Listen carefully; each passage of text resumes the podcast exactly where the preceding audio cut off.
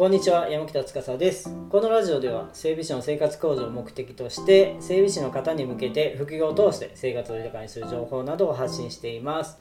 本題に入る前に注意事項だけお伝えします。このラジオは編集なしで放送しています。そのため話している途中に噛んだりだとか言い間違えたりなど聞きづらい場合がございますのでその点だけご注意ください。えっとねあのーまあ、ほん今日はお礼を言いたいなと思ってあのいつもね聞いていただき本当にありがとうございます。これなんで言うかっていうとまああのまああの,、まあ、なあの僕のラジオとか YouTube を始めてどれぐらいになるか2ヶ月ぐらいになるかな？それでもあの0回っていうねあの放送っていうのがあんまりないんですよ。1回とか2回とか聞いていただいてるんですね定期的に。本当ありがたい話で。あのやっぱゼロの人とかも絶対いるわけですよね。こうやって情報発信し始めの人って。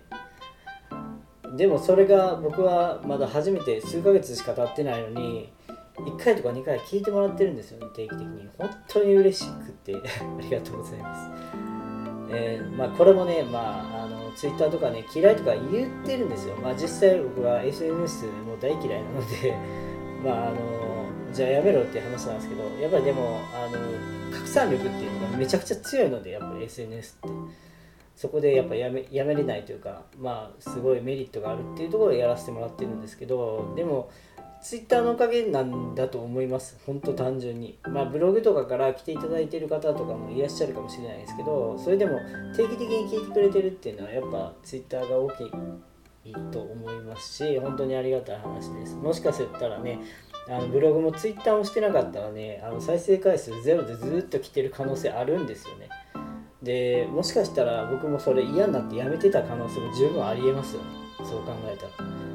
いや本当にありがたい話だなと思いますし、まあ、もっとね、あのー、役に立てるような情報をね、えー、お話しできれば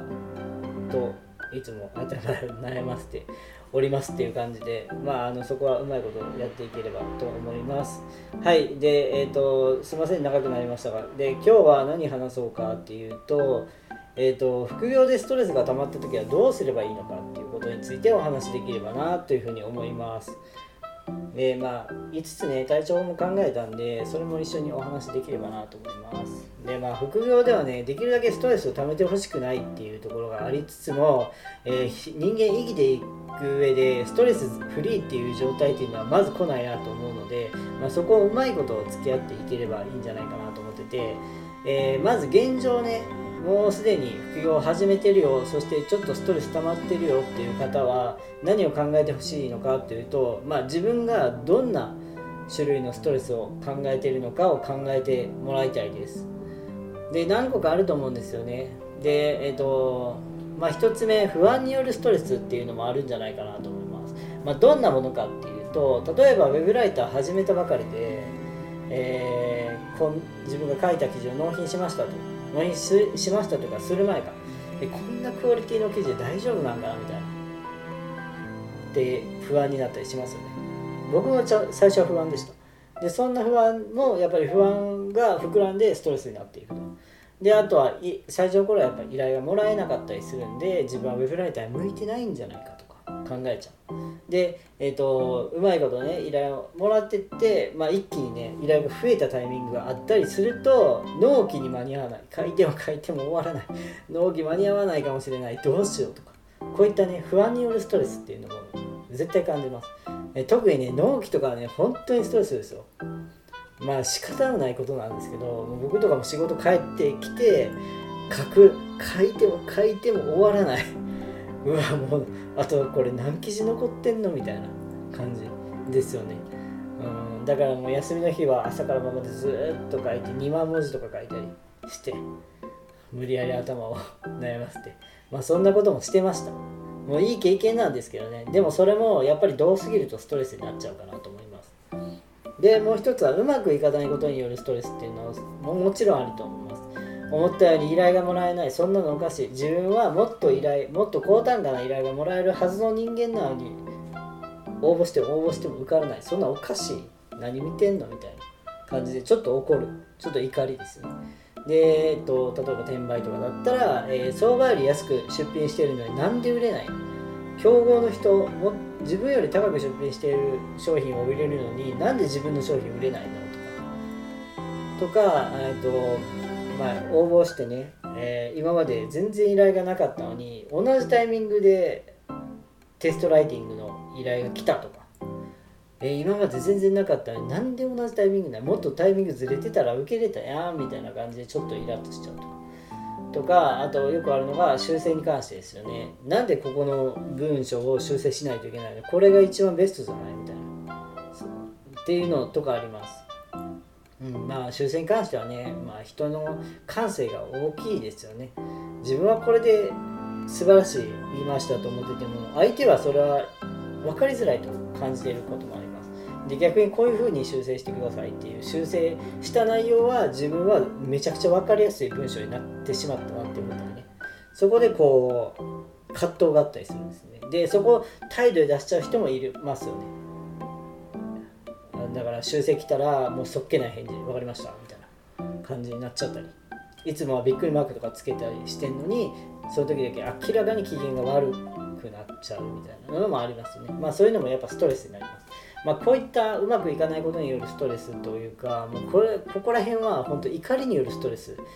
になるんじゃないかなっていうふうに思います。でもう一個はコミュニケーションによるストレス。これはこうあもうね本職でもね正社員作でも大変だと思いますよ。で、えーとまあ、どういったのかというと例えば、まあ、転売とかしたらね、えー、非常識な値引き交渉されたとか言ったら、まあ、うまくいかないことによるストレスにも関わってくるかもしれないですけどやっぱ相手がいるようなストレスなんで、うん、こんな感じもあります。例えば、まあ、メルカリとかもね民度低いんで例えば1000円で出してるものを500円に値引きできますかとかって平気で聞いてきたりするんですよね、うん、こんなん普通に赤字やんっていう値段で言ってきたりします。まあ、あ本当にねあの子供が多いんであのフリマサイトとかも、まあ、子供って自分でね稼ぐ力ないじゃないですか。稼いだ経験ない人も多いじゃないですか。まあ中学生で YouTube しててめちゃくちゃ稼げるっていう人がいるんですけどでも大体はお小遣い制じゃないですか。自分で稼ぐ大変さとかそういうの分かんないんでできるだけ安く買いたいから、まあ、言ったもん勝ち言っちゃうみたいなそういう人もいますよね。でえっ、ー、と他はまあ例えばあのある会社と契約してその担当者がいたと。その担当者の物言いが気に食わないと。上から目線で気に食わないっていうのもありますね。まあ、僕もあの失敗談と言ったんですけど全然あのタイプが違っててあの納品しても「ありがとう」の一言もないと。かそういったのもやっぱり僕はすごく嫌でした。ありがとう言ってくださいよ。ありがとうぐらい言えないんですかって言いたかったです。正直。あの人間ですよねみたいな、っていうところでやっぱりうん、そこはねでもそういうのも別に「ありがとうございます」ってあの返事されなくても気にならない人もいるんですよね。うん。なので、まあ、そこには人それぞれの部分もあるかもしれないですね。であとはまあ返信のタイミングとか返信がめちゃくちゃ遅くてストレスとか早すぎてストレスとか、うん、っていうのもあると思います。即レスする人いますよ。1時間以内にはもう返事するみたいな人もいますよね。人によっては。でもそれがなんか早すぎてこっちも早く返信しないじゃいけないんじゃないかっていうのでこうストレスを感じちゃうとか。逆に自分は即レスするのに相手は即レスないからストレスになってるとか。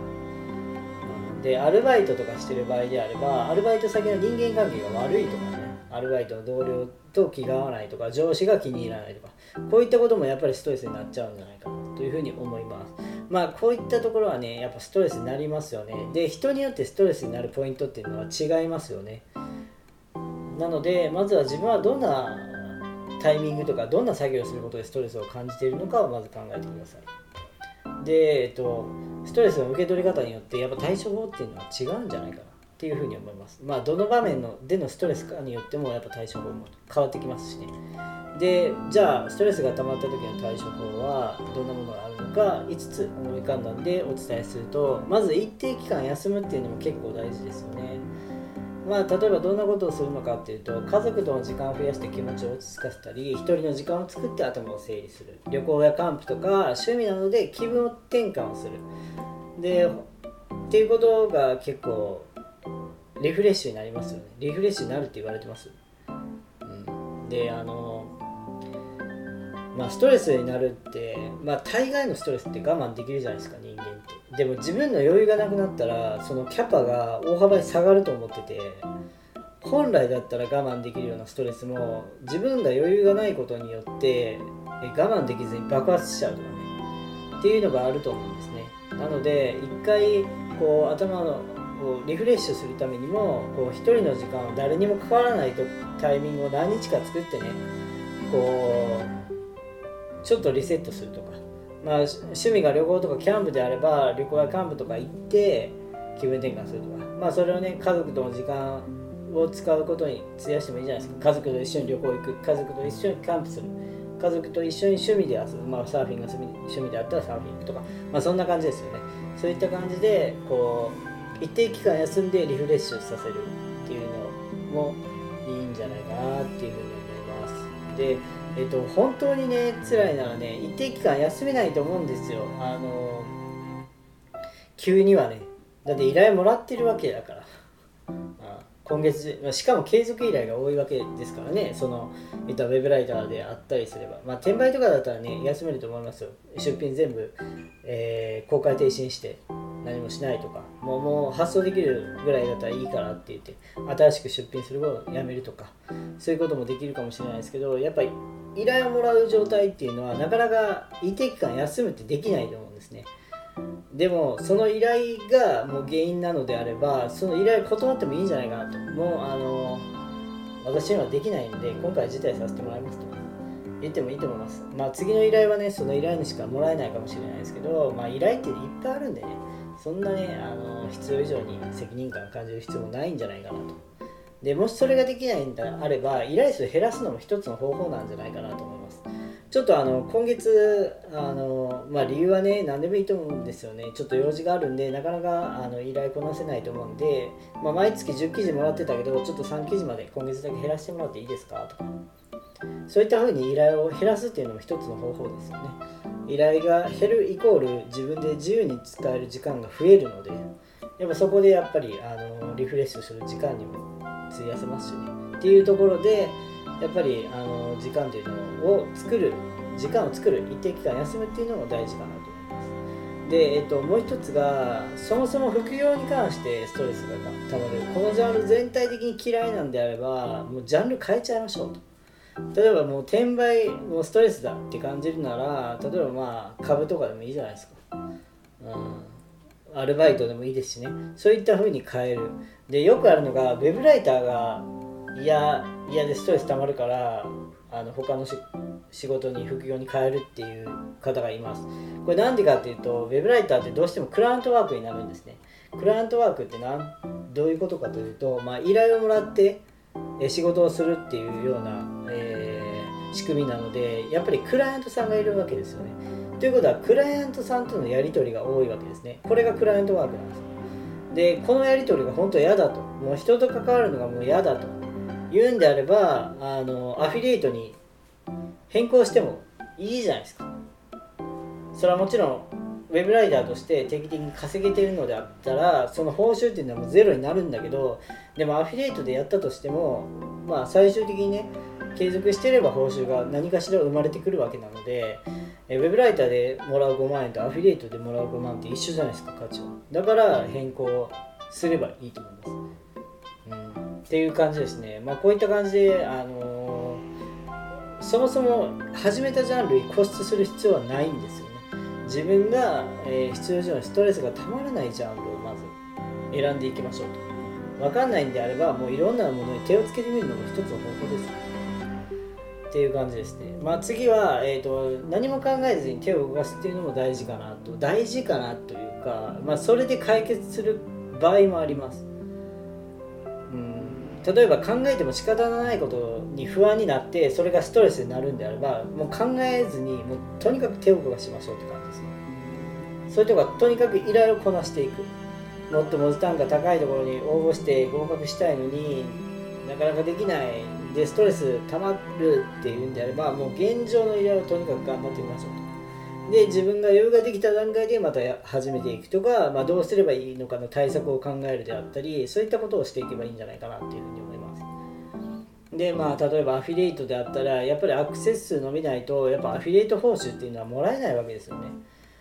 じゃあなんでもらえないのか分かんないと考えても考えても分かんないっていうんであればもうとにかく毎日投稿してみればいいんですよ。どんなジャンルでもどんな内容でも。薄っぺらくてもいいんですよ。毎日投稿とりあえずやってみましょうと。そしたらもしかしたら何かしらの道が開けるのかもしれないですよね。もしかしたら投稿頻度が遅すぎるのが原因だったのかもしれないです。そう考えたら毎日投稿することによって投稿頻度が上がって何かしら、えー、アクセス数が伸びた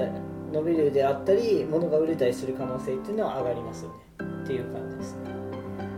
うんまあ、転売とかだったらね売れるかどうか分かんないんで悩んでるんであればとりあえずとにかくもう可能性のあるものバンバン仕入れてみましょうよと赤字になったらもう仕方ないじゃないですかっていう感じですね。まあ、とにかく手何も考えずに手を動かすことで何かこう打開打開とか現状をより良くするより良くできる場合っていうのも十分ありえますよっていう感じです。はいであとはもう本当に辛いんだったら副業を辞めてしまうのもありだと思います。うん大きなストレスを感じるのはね副業自体に感じるのはやめたらいいと思います。例えば、まあ、どんなのがあるかっていうとやっぱあのプライベートは趣味の時間使いたいと。それが会社でねもう多大なストレス抱えてるから副業でもストレス抱えてもう生きて自分は生きていく価値ないんじゃないかなってこう考えちゃったと。そうなったらもう副業やめればいいと思います。で本当にあのプライベートは趣味の時間とか、まあ、彼女と遊ぶなりねそういったあの充実したことをやることによってやっぱストレス軽減にもなりますし、えー、ストレスプラスストレスでね 悪い循環っていうのはできちゃうんでそうなったらもうやめやめてしまえばいいんですよ。っていうことです。やめたらいけない。誰も言ってないですからね。あなたは副業を一生やり続けない、えー、あなたは副業を一生やり続けなさいなんて誰も言ってないのでやめてもいいんですよ。しんどかったらね。はい。で次に無心にできることをやって気持ちを整理するっていうところで、まあ、気分転換と一緒ですよね。例えばランニングであったりドライブ音楽を聴くとかそういったことですね。僕とかだったらランニングってやっぱしんどいじゃないですか。だからもう何も考えれないわけなんですよ。まあ音楽聴くんでね僕は。走りながら音楽聴くのがすごい好きなんで。そういう時ってやっぱもうしんどい。もうとにかくゴールを目指そうってことしか考えないんで、うん、余計なことは考えないんですよね。だからあの余計なことを考えない時間っていうのは結構大事なんでそこでちょっと頭を整理するっていう感じです。でもうストレスひどくなったらもう飲み行って愚痴聞いてもらうっていうこともいいじゃないですか。まあ無心とはいかないかもしれないですけど飲みも飲みに行って、まあ、愚痴を聞いてもらうっていうのも結構ストレス発散になりますよね。でまああの瞑想とかもありですね。結構意識高い系にはなっちゃうんですけど。でもなんか瞑想やってる方に聞くとやっぱ瞑想とかもいいみたいですねあのこう気持ちを整理させるっていうのもありますしやっぱりあの自分のこうしょうもないことにとらわれないっていうところで、まあ、メンタルとかも強くなるみたいですね。まあ、もうここは瞑想もね好みなんで興味があればやればいいかなというふうに思います。まあ、方法としてね対処法として全然ありなので、まあ、僕もちょっと瞑想とかやってみたいんですけどっていう感じですね。まあこういったことですね。無心にできることをやって気持ちを整理したり副業をやめるっていう選択肢を持ってみる。何も考えずにとにかく、えー、見える仕事を片付けていく。やらないといけないタスクを片付けるとか。で、えっ、ー、とジャンルをそもそも変えるとかね。で一定期間休む。休んだらダメだとかも誰も言ってないんで。うん、毎日やらないといけないなんかも誰も言ってないんですよ。本当に。自分が決めて自分で、えー、そのルールに従って自分で自分を追い詰めてるだけなんですよね。しんどかったら休めばいい。で休んで回復したらまた再開すればいい。これを繰り返してもいいわけですよね。1ヶ月やって1ヶ月やめて1ヶ月やって1ヶ月やめて。これを繰り返しても全然いいわけなんですよ。誰もそんなやり方したらダメなんて言ってないわけですから。うん、それが自分に合ったベストな方法なんだったらそれでも全然いいですよね。1週間やって1週間休む1週間やって1週間休むしまあ人によってはなんかこう、えー、3分の2だけめちゃくちゃ頑張ってめっちゃ稼いで残りの3分の1だから10日ぐらいはもう何もしないっていう人もいますよ。それ毎月そのサイクルで繰り返してるっていう人もいるんですよ。でもその人普通に成功してますから。だから毎日やるなんて誰も言ってないし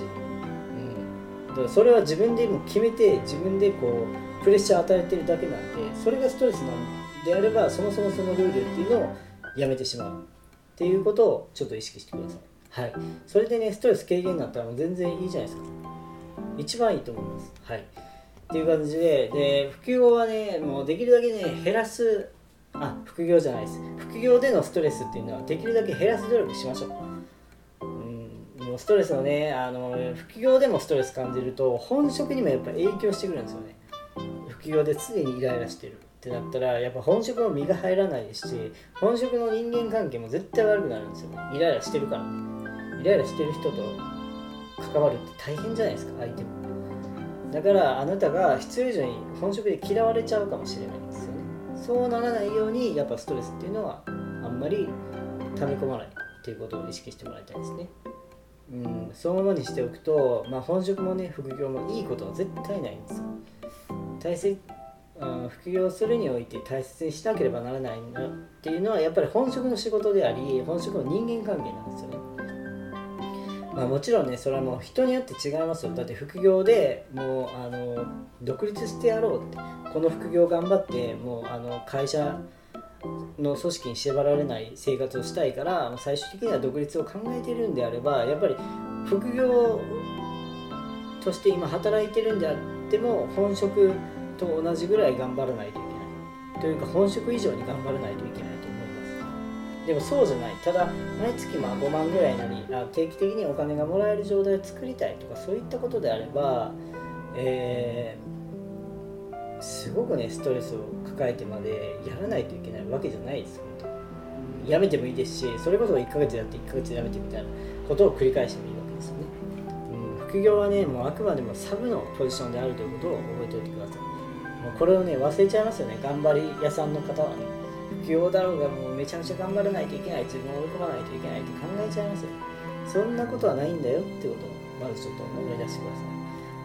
副業はね最悪やめても問題ないから副業なのであってどうしてもやめややめられないのは副業じゃないんですよね。もう本業ですよね。本業2つやってると思ってください。もう何だったら本業最終的に副業を本職にしたいんであれば本職は副業って思うぐらいのレベルですよね。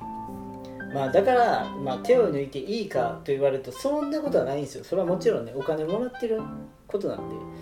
で。でも、えー、最終的にもう自分があの抱え込めないぐらいのストレスを感じた場合逃げ出すことはできる。逃げ出してもいいんだよ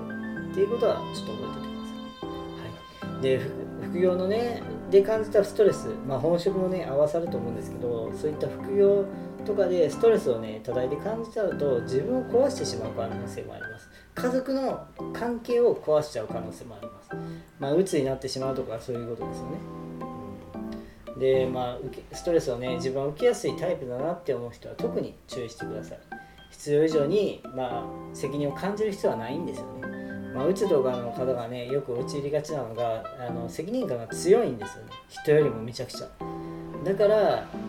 失敗一つの失敗とかでも結構へこみへこんだりして自分はダメなんだって自分こう自分を自分自分で自分を追い込んじゃうみたいな、まあ、うつの方はね23人ちょっと関わったことがあるんで言えるどやっぱ責任感が強いです。めちゃくちゃ強いです。僕の何倍もあると思います。でそこをあの、まあ、責任感が強いってことは素晴らしいことなんですけどまず肩の力を抜いて大事にすべきはやっぱ自分家族っていうことをまず思い出してあのストレスが溜まったんであれば一回ちょっと休憩するとか気持ちを整理するとかそういったことをちょっと考えていただければ、まあ、ストレスとねうまい具合に付き合っていけるんじゃないかなっていうふうに思います、うん、僕もストレスやっぱ感じますよね。誰でもストレスってあると思うんですよ。でストレスフリーの人間なんていないし逆にストレスゼロってやっぱ人間の成長を止めるらしいんで